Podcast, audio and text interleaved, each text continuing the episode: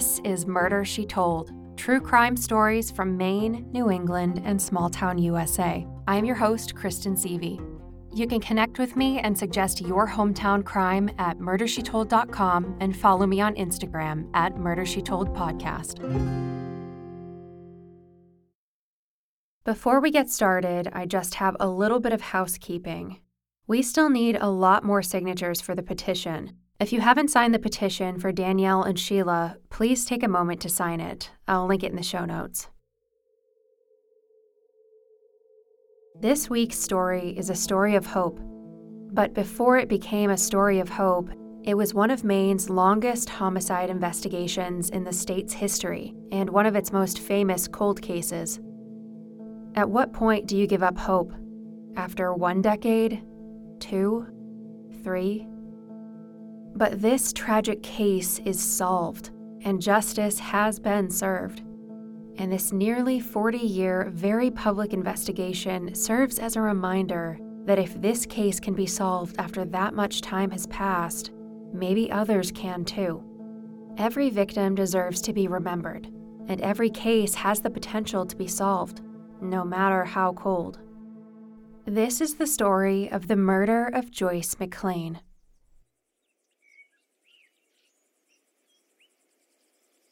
It was the summer of 1980 in East Millinocket, and all the kids were getting ready for the upcoming school year, milking those final last days of Maine summer and wishing it would never end. The summer must have been a well deserved break for 16 year old Joyce McLain, and she spent a good bit of it on her family's summer camp on Lake Ambajejus, one of Maine's large northern lakes near Baxter State Park with a view of Mount Katahdin. Joyce lived in a modest single family home with her mom, Pam, and her younger sister, Wendy. Joyce was a pretty exceptional girl. She was the kind of teen who excelled at anything she put her mind to, and she was involved with just about everything, though I cannot fathom how she fit it all in. Joyce loved to play her saxophone. She played in the school band and she would improvise solos and write her own music. Her musical talent went beyond her saxophone, though and according to her mother, she could play just about any instrument she picked up by ear. She was involved with theater as a member of the thespian troupe. She was also an officer of her class and a member of the student council. She was on the soccer team, the tennis team, the basketball team. She was on the cheerleading team, too. She babysat and taught piano lessons and was on the honor roll and she was just about ready to start her junior year at Schenck High School in East Millinocket. On Unsolved Mysteries, Joyce's mother, Pam McLain, said, quote, Joyce's mind was filled with thoughts of what kind of future she was going to have. She was heading into a new step in life. She was getting her driver's license. She was turning 17 soon, and she had a big party planned. It was a time of growing up for her. End quote. On Friday, August 8, 1980, after a day of hanging out with her friends and swimming on the lake, Joyce decided to squeeze in one last activity a run. It wasn't her favorite, but she'd been trying to do a little more exercise to make sure she was ready for the upcoming soccer season. It was 7:30 p.m. and the air was thick with humidity, but Joyce was grateful for the slight breeze coming in as dusk started to settle in. That's my kid, her mother, Pam McLain, said as Joyce headed for the door in her pink terry cloth running set. I'm stalling, can't you tell? replied Joyce. Little did Pam know that when Joyce smiled and waved goodbye before jogging off, that this would be the last time she would ever see her daughter alive again. Joyce ran in her neighborhood, starting from her home on Spruce Street, Despite the small population of the town, she lived in a pretty typical looking suburban neighborhood. Single family homes on small lots, sidewalks flanking most of the streets, the majority of homes clad with white siding, and even the occasional white picket fence. She was last seen shortly after 8 p.m. by Orchard and School Street residents running towards the woods behind the high school on a well used path, less than a mile from her home. By 9:30 p.m. that Friday evening, 2 hours after Joyce had left, the sun had set and the twilight of the August evening deepened the shadows of the trees. Pam was returning home from an errand, expecting to see Joyce's smiling face. but she was greeted by a dark house.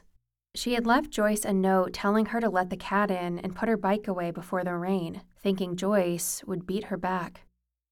But when Pam came home, the cat was still outside, and the bike sat lonely on the lawn. Summer lightning crackled in the dark, hot August sky, and Pam subconsciously started biting her nails. The stagnant and muggy blanket of air that hung over the town portended the violent storm that would later come that evening. So Pam hopped in her car and drove around the neighborhood to try to spot her daughter, but she had no luck. She called Joyce's father, Michael, from whom she was separated, and asked him if he had heard of anything or had any idea where she was. Oh, she'll be home in a while. She probably just made a quick stop at a friend's, he said, referencing a party that was happening at one of her classmates' houses nearby. Maybe she just lost track of time. Joyce was usually a very responsible girl. But hours later, there was still no sign of Joyce. The front of the storm brought a strong wind that bent trees and toppled trash cans and sent Pam into a panic. The heaviness in the air turned into raindrops, and the raindrops pounded the windows and the roof of her home. Pam called around town trying to find her daughter. Hello, sorry to bother you so late, but I'm looking for Joyce. One no after the other made her realize this wasn't the mistake of a careless teenager, but something more sinister. She alerted friends and family about Joyce's disappearance, spending all night on the phone through the thunder, lightning, and torrential rain. By the time morning came, a group of Joyce's classmates and friends had made a plan to find her. The search for Joyce had begun. By Sunday, August 10th, there was still no sign of Joyce, and the search continued, this time with more volunteers. But there was one boy, Peter Larley, who didn't quite fit in, according to Pam McLain. She didn't really consider him one of Joyce's friends, who filled out the majority of the volunteers. Peter was four years older, but they needed all the help they could get. A funny side note I watched the Discovery ID show on this case, and I thought his name was Lally because of the thick Maine dialects of the people interviewed. The Mainers were saying lolly, but when I heard somebody else say it, I realized, uh, yeah, it's actually Larly. When the group dispersed into their respective zones, they all had a plan, and everyone stuck with that plan except for Peter Larley. He decided to go off and explore on his own, and around 7 a.m., almost immediately after the group had left the McLain household, Peter found Joyce. He told Unsolved Mysteries, quote, I saw Joyce. She wasn't moving. I knew that she wasn't alive. I started screaming her name, and after that, I ran home and called the police. I never expected what happened at all. End quote. He found Joyce in a power line clearing behind Schenck High School, just 200 feet from the field where she was set to play fullback that coming soccer season. She was mostly naked. The only clothing that remained were her socks and her sneakers, and her hands were bound behind her back with a cloth ligature. It was obvious she'd been beaten to death, struck repeatedly by a blunt object to the head and neck, the fatal blow delivered to the back of the head. The autopsy later revealed that part of her skull had been crushed in. Pam McLain lost her daughter that weekend, and a close knit town of about 2,300 lost its innocence. Even after she'd been missing for almost two days, her friends never thought that she could have been killed. She was such a well loved young woman. I feel like every small town crime story includes something along these lines, but this news completely changed the local community. People were scared for their children, fearing that a killer was walking among them. Peter Cummings, a Massachusetts medical examiner from East Millinocket, told People magazine in 2009 I remember how protective people became and the fear it invoked because there were so many stories going around about what happened. My sister couldn't go out. I couldn't go out. It was a very safe place, and it became very scary overnight. Peter was eight at the time of Joyce's murder, and he later became part of the investigation in 2008. As somebody who grew up in a small town in Maine, I also remember a time when doors were never locked. You could walk up to a neighbor's house at any time. There's a certain level of security and trust in the community. The last murder to happen in East Millinocket was over 40 years before Joyce in 1939, when a police officer was killed in the line of duty. Something like this could never happen here. Quote, but it did happen in my home, said Pam. It's hard for me to believe that anyone I know could have done it, but someone did do it. It did happen. We have to accept it, but there will be no peace or rest until whoever did it is caught nor is there going to be any rest for anyone in this community. So please, as a mother, I'm begging you, please come forward. The investigation had now shifted from finding Joyce to finding her killer. This kind of brutal crime isn't even something that the Maine State Police were accustomed to seeing. There was only one problem.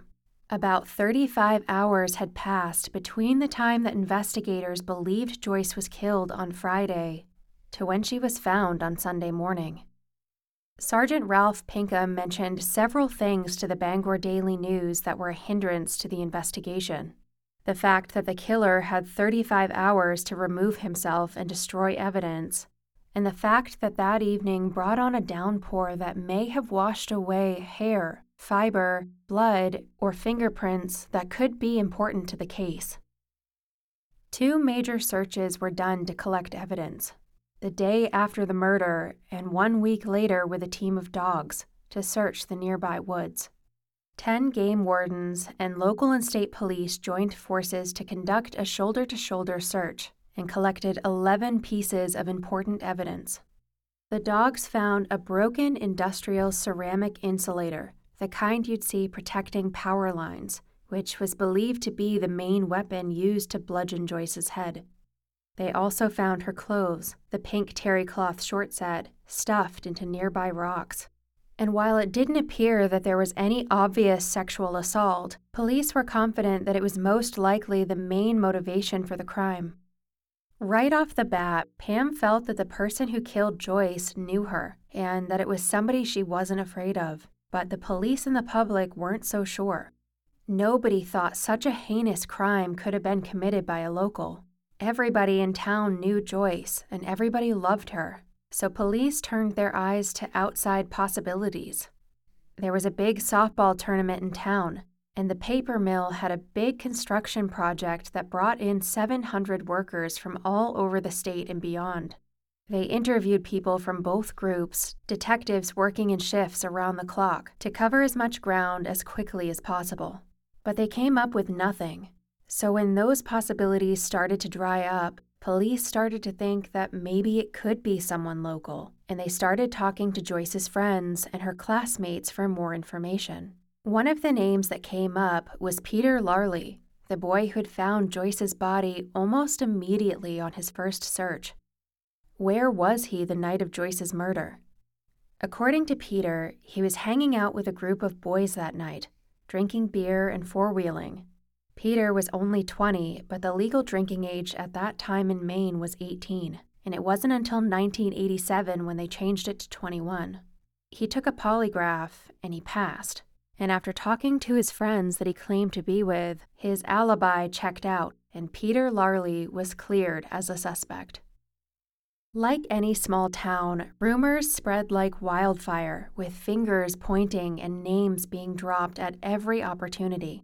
The newspapers were constantly questioned, and police received hundreds of phone calls day and night. But police had to look into every angle, every tip. And because of the sheer number of rumor calls being made, police spent most of the weekend answering telephone calls. And despite that volume, they were running out of solid leads. With a town hot on their heels for an arrest, the Maine State Police called in unconventional outside help to help sort through these rumors. And they hired hypnotists to help question witnesses, hoping that something may have been imprinted on their subconscious. They also petitioned help from the FBI, whose behavioral science division created a psychological profile for the killer based on the details of the investigation, and compared it to others in the FBI database. Maine detectives now had a description of who the killer was likely to be, though no details of the profile were released to the public. Sergeant Ralph Pinkham, one of the investigators on the case, said that after a month without an arrest, people are starting to wonder what we're doing. We have a minimum of three detectives working here 24 hours a day on this case. We are using every possible resource, and we are not giving up. End quote. There was another strange incident that happened the night of Joyce's murder. 19 year old Philip Scott Fournier, who went by Scott, was in an accident involving a fuel truck that practically killed him. In fact, during the initial phase of the investigation, he was in a coma from a traumatic brain injury. On August 8, 1980, he broke into a local garage and stole their fuel truck, drove it straight through the garage door, and ended up colliding with a car a few miles away, completely flipping the truck. It took about three weeks for him to regain consciousness, and it was around that time that police paid him a visit to see if he knew anything. He was disoriented, and because of the accident, he couldn't remember anything except that he got drunk, stole the truck, and crashed it. By March of 1981, less than a year after the murder, police had interviewed 700 to 800 people. Pam told the Bangor Daily News that same year that her tragedy was hell on earth. It's like I lost two daughters. Wendy will never be the same. That's a lot for someone to take away from you.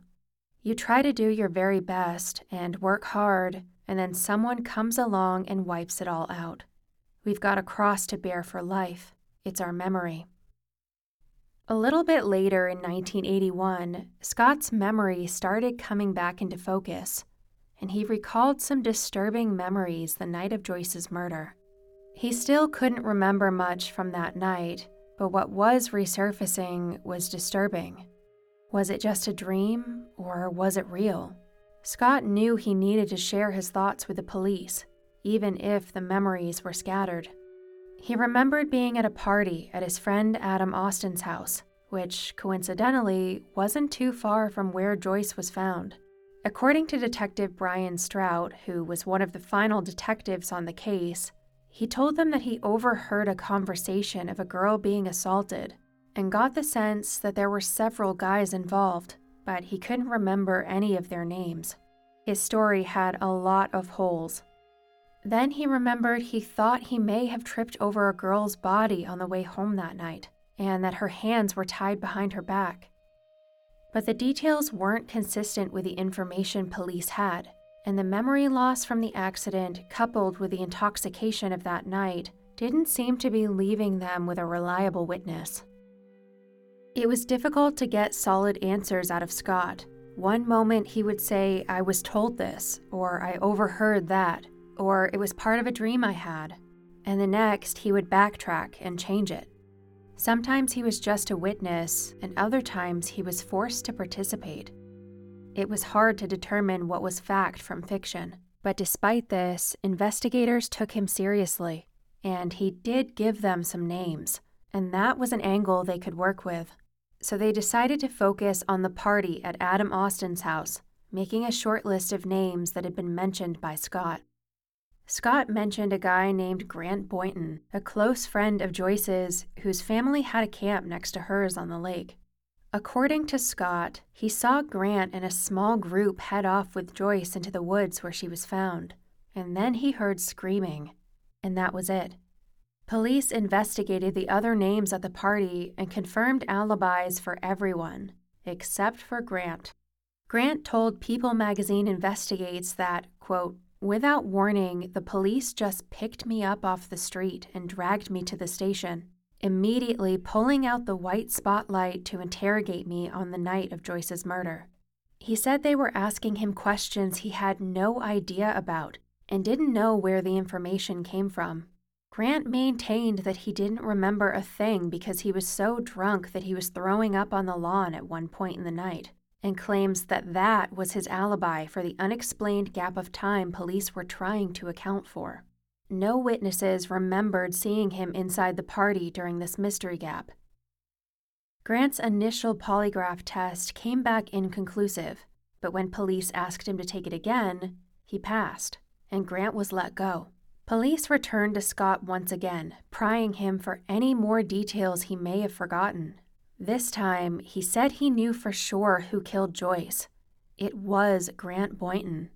And once again, Grant found himself in the back seat of a police car, on his way to another round of interrogations. Except this time, the heat was on. Police were determined to pin their guy.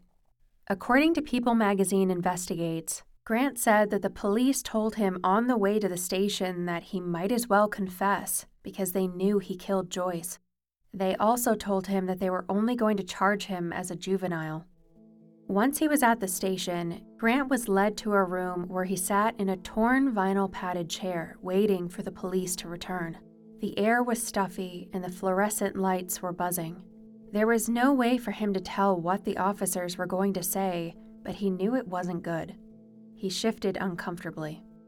When the officer returned, he slapped a paper down on the table in front of Grant and leaned in close, pointing confidently at the signature.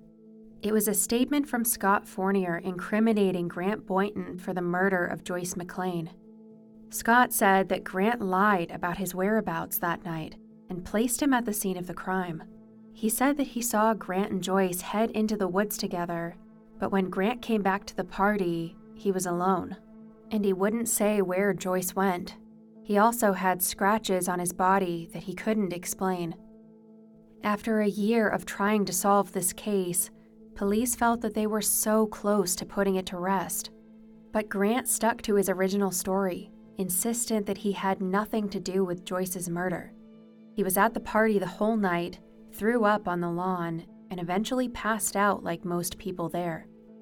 Police want this to be their guy. They want to solve this case.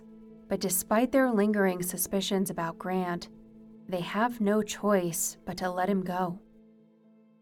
Adam's party remained a focus for police. They knew there was somebody there who had seen something or heard something.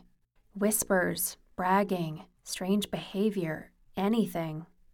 Over the years, Scott, albeit a little unreliable, did remain a source for the police. He'd recall somebody he thought was at the party, sending police on a wild goose chase to track them down and get their story. He'd sent them to investigate at least five other men who had been at the party. Pam McLain was very vocal about her frustration over the pace of the investigation and often took to the media to lament about it. According to Pam, it appeared that the investigators became more active near the anniversary, reigniting interest through communication and to the public. She wondered why they couldn't be this interested for the rest of the year. She told the Bangor Daily News, quote, The police don't have to come here on the anniversary day to remind me and the people here that she died. It feels like it's just to pacify me and give me a pretense that they're working on it. They work on it for a few days and leave. But it doesn't have to be at the time of year that she died. If they are working on it at any time, they don't have to appear on August 8th every year. End quote. And while the local police were letting Joyce's case collect dust, at least in the eyes of Pam McLain, she and the local community weren't just sitting by and idly waiting. They rallied together, led by Pam, and raised $15,000 for any information that resulted in an indictment of the perpetrator. But things were still happening, even if they weren't visible on the surface. In 1986, Detective Joe Zamboni took over the case, and he had a theory that still sticks with him today. There were some striking similarities between Joyce's case and that of 20 year old Justine Gridley, who had been abducted while jogging and whose body was found in a town near East Millinocket in 1983. Her killer, Joe Albert, had made a comment about spending time up in East Millinocket before he was convicted of killing Justine. He'd also spent time in jail previously for killing his girlfriend in the 1970s, and he killed Justine only three years after his release. But the most damning evidence is the theory that Justine was also found naked and bludgeoned, and her clothes were found stuffed and hidden in rocks. In 1984, Joe was convicted of life in prison for the murder of Justine. When this theory first came up, Pam wrote him a letter begging him to tell her if he was responsible for her daughter's death. In his response, he said, I did not kill your daughter. If I say I did, you will never find out who her killer is. But it wasn't me who killed her. Joe Albert didn't end up being convicted of killing Joyce, but Zamboni maintains that he thinks the coincidence is too strong. He later told the Bangor Daily News When I looked at the case in the early 80s, the investigation looked very seriously at people in the local area. By the time I retired, I felt very comfortable that the person responsible was not a local person. When you look at the crime, when you look at what happened, this is not a crime that was committed by a local teenager. This is a crime committed by a very serious sociopath. The person I believe responsible for this is in a position that he's not going to be able to do it again. I'm going to leave it at that. He's no longer a threat to society. Later in 1984, Pam was told by police that a grand jury indictment was imminent. But after another year without any charges brought, Pam McLain lost her patience and wrote to the Maine Attorney General James Tierney requesting that another agency be assigned to the investigation. She said, For quite some time now, I've not been happy with the way the investigation has gone. I was kept in the dark, lied to, told things were going to happen, then didn't, in reference to the promised grand jury indictment in 1984. I was told to keep quiet, not to go to the paper and say anything because they were so close that I'd only mess it up. And Pam got the attention of some of the highest ranking officers in Maine. Assistant Attorney General Fernand LaRochelle responded, I don't see anything being gained by changing agencies. Usually, you make this request if you expect something positive or extra to come from it. You don't just change for the sake of change. I am totally persuaded it would add nothing to the investigation. That would just be asking for someone to do work that's already been done. Sergeant Pinkham added that, as the commander of the Northern Criminal Division, I have reviewed the work done on this case and I'm satisfied that everything that could be done has been done or is being done. But after five years without an arrest, Pam McLain had had enough. She felt the Maine State Police had plenty of time to track down the killer, in her opinion, there was no reason this case shouldn't be solved. She created a grassroots community group called Concerned Citizens Justice for Joyce Committee to keep Joyce's memory alive and this case in the public eye. The committee set out to petition for unsolved mysteries to cover Joyce's story, collecting over 7,000 signatures on foot by hitting up local grocery stores and the mall to collect names. And it worked. Joyce was featured on the original Unsolved Mysteries hosted by Robert Stack that aired in February of 1989. Though nothing substantial came from the show, it did get national attention for the tiny Maine town, and all of America was rooting for justice for Joyce. Pam told People magazine, quote, I wasn't an easy mother to push in a closet and keep quiet. I got loud, rude, crude, ignorant, anything it was going to do to make the police just do something. End quote. On the outside, Pam was a tough as nails mother fighting the front lines for her daughter. But inside, she was pushing through the sadness and the grief of such a massive loss. She said that it was sometimes hard to live inside the Spruce Street home that she once shared with Joyce and her other daughter, Wendy, especially after Wendy moved out.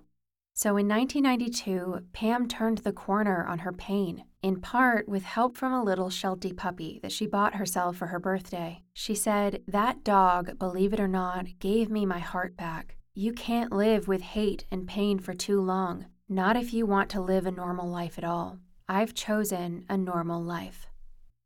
In the early 2000s, Pam pushed for the state to exhume Joyce's body for a second autopsy DNA evidence was far more advanced than it was in the 80s, and Pam hoped that a second exhumation of the body would reveal new information. The state refused, and on March 21, 2008, Deputy Attorney General William Stokes said, Given the fact that 27 years have now passed since your daughter's death and burial, the amount of bacterial degradation would be significant and would destroy any foreign DNA that might exist. We can say with a fair degree of certainty that the likelihood of finding anything new is nearly non existent, and we would have no way of linking it to anything. McLain countered, I am not judging them on what they have done. What I am saying is, why not go one step further because of today's technology? Test her inside and out, today, now. I want the insides of her tested, Pam thought there might be some trace evidence left in the wounds from the assailant. Only twice between 2001 and 2008 had the state exhumed a body to serve an investigation. Stokes further expressed his reservations. Suppose you got a DNA profile that wasn't hers. Is it the Undertaker's? Somebody who prepared or dressed the body? How could you tell that this DNA was connected to the crime? The body left the chain of evidence, which is designed to limit outside contamination, when it was returned to the family for burial. Pam was undeterred, and with her leadership, the community that continued to support her pitched in financially to empower Pam to hire some of the most famous forensic investigators in the world. She selected Dr. Michael Baden and Dr. Henry Lee to do the autopsy and analysis. Both men are celebrities in the world of forensics. Dr. Baden was the host of the HBO series Autopsy from 1994 to 2008 as an expert forensic pathologist. He served as an expert to Congress in the investigations of the assassinations of John F. Kennedy and Martin Luther King, and has served as an expert witness in countless cases, including the widely televised O.J. Simpson trial and the George Floyd case. Dr. Henry Lee is also one of the world's foremost forensic scientists. He has written or co authored more than 40 books on forensic science. He has served as a consultant or an expert witness on many famous cases and has worked extensively with the state of Connecticut law enforcement, serving as their chief criminalist. He also hosted a show on True TV Network called Trace Evidence. Dr. Baden and Dr. Lee were respected not only by forensic professionals, but by law enforcement in general. Their involvement got the attention of the highest ranking officials in Maine State Police, and they were given full access to the state's police files. On Thursday, August 8, 2008, a beautiful Maine summer day, they exhumed Joyce McLain's body. Much rested on the condition of the casket, and to everyone's surprise, 85 to 90% of the body was preserved, despite the passage of exactly 30 years. During the autopsy, they found some physical hairs as well as fingerprints that they were able to send to the lab to be tested. The team then compared the DNA to former possible suspects who'd been at the party, including Scott Fournier and Grant Boynton, but the only match they got was to Joyce herself.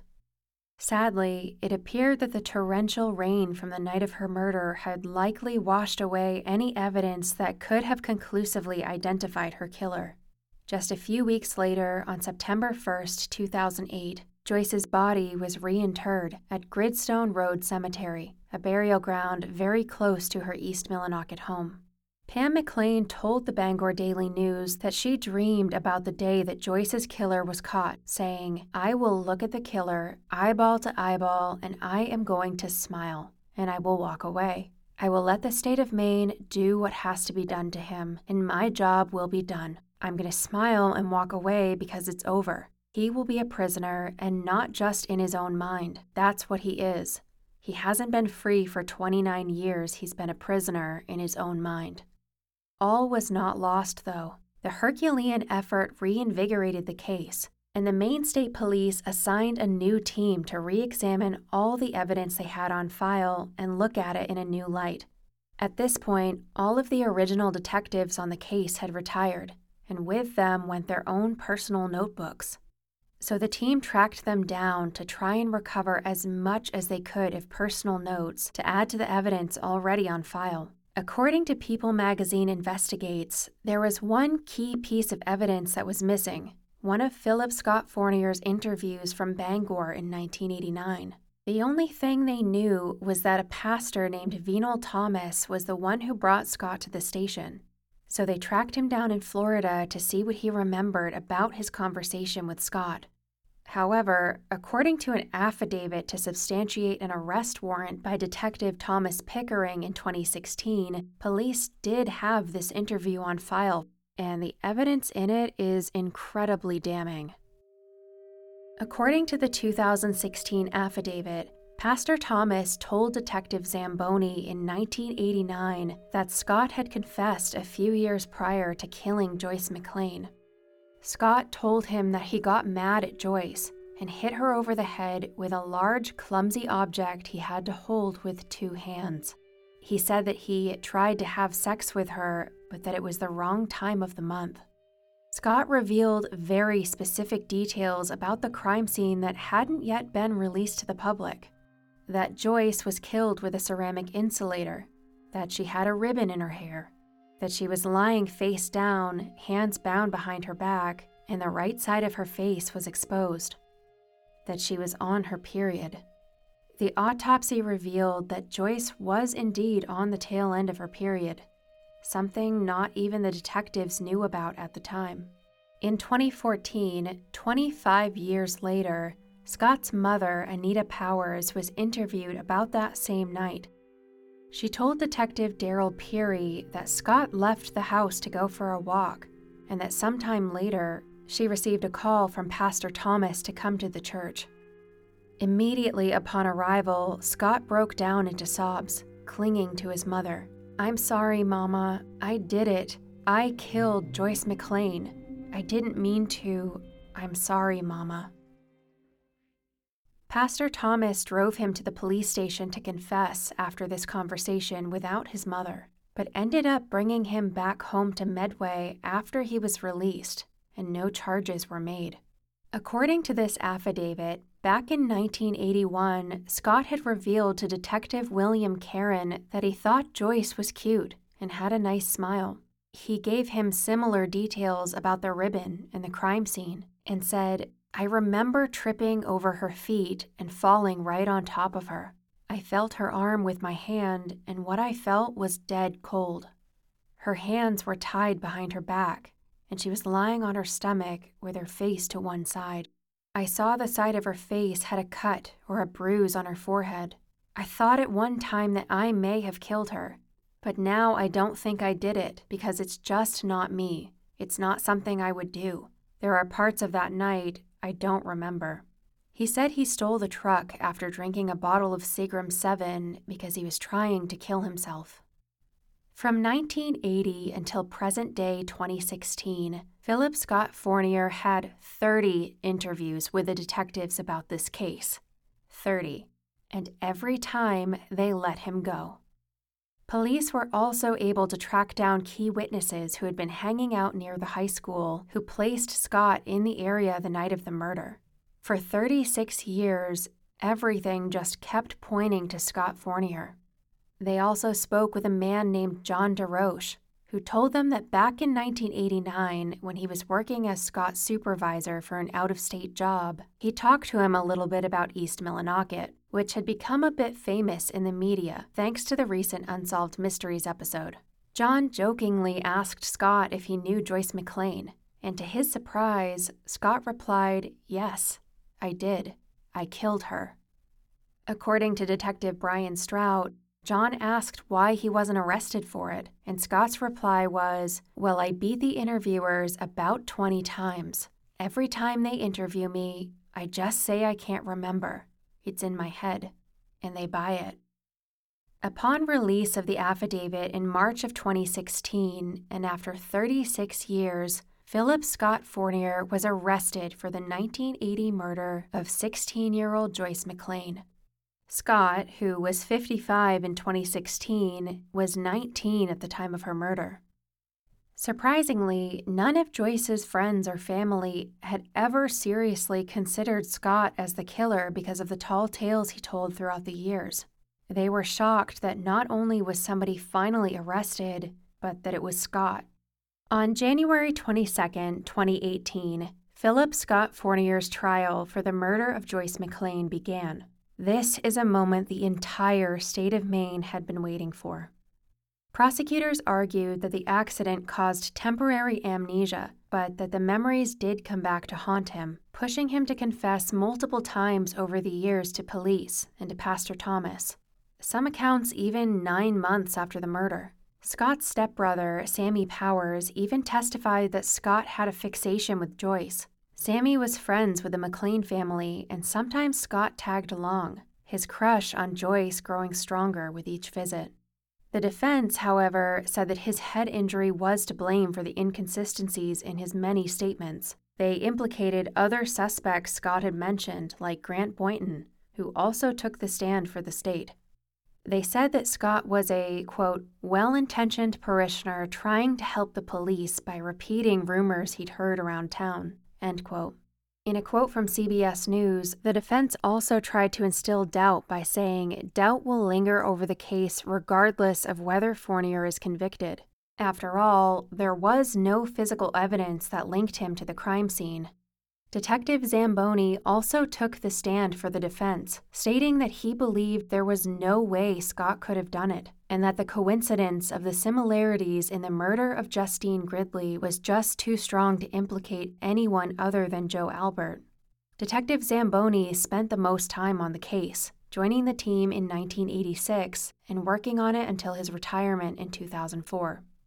Perhaps his fixation on these details in the Gridley case is part of the reason why Scott wasn't arrested sooner.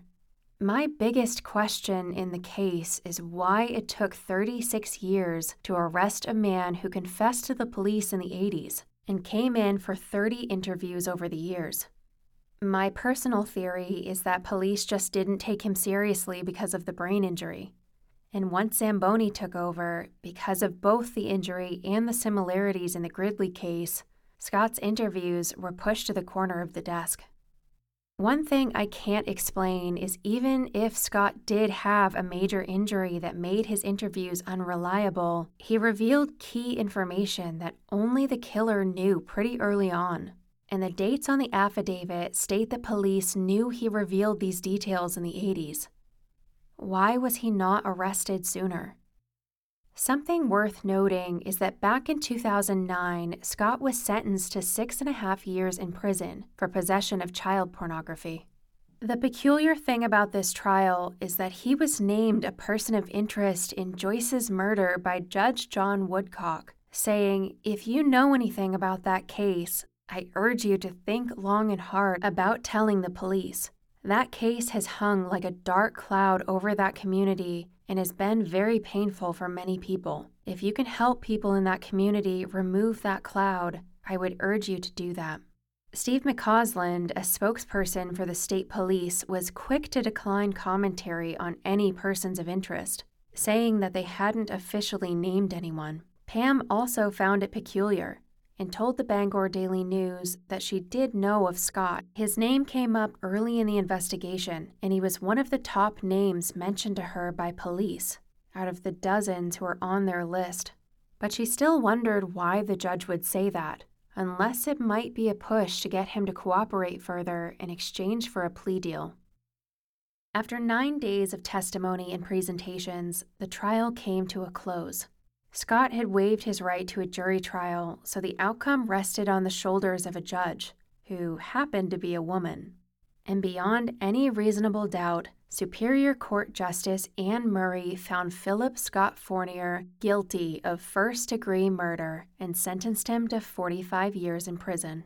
Despite there being no physical evidence, Justice Murray was confident the right man was being put behind bars and the physical evidence that she found most significant was the fact that Scott knew Joyce was on her period, a fact that only the medical examiners knew.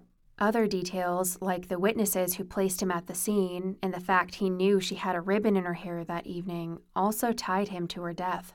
And because of that, Justice Murray didn't need any physical evidence to know she was convicting the right man.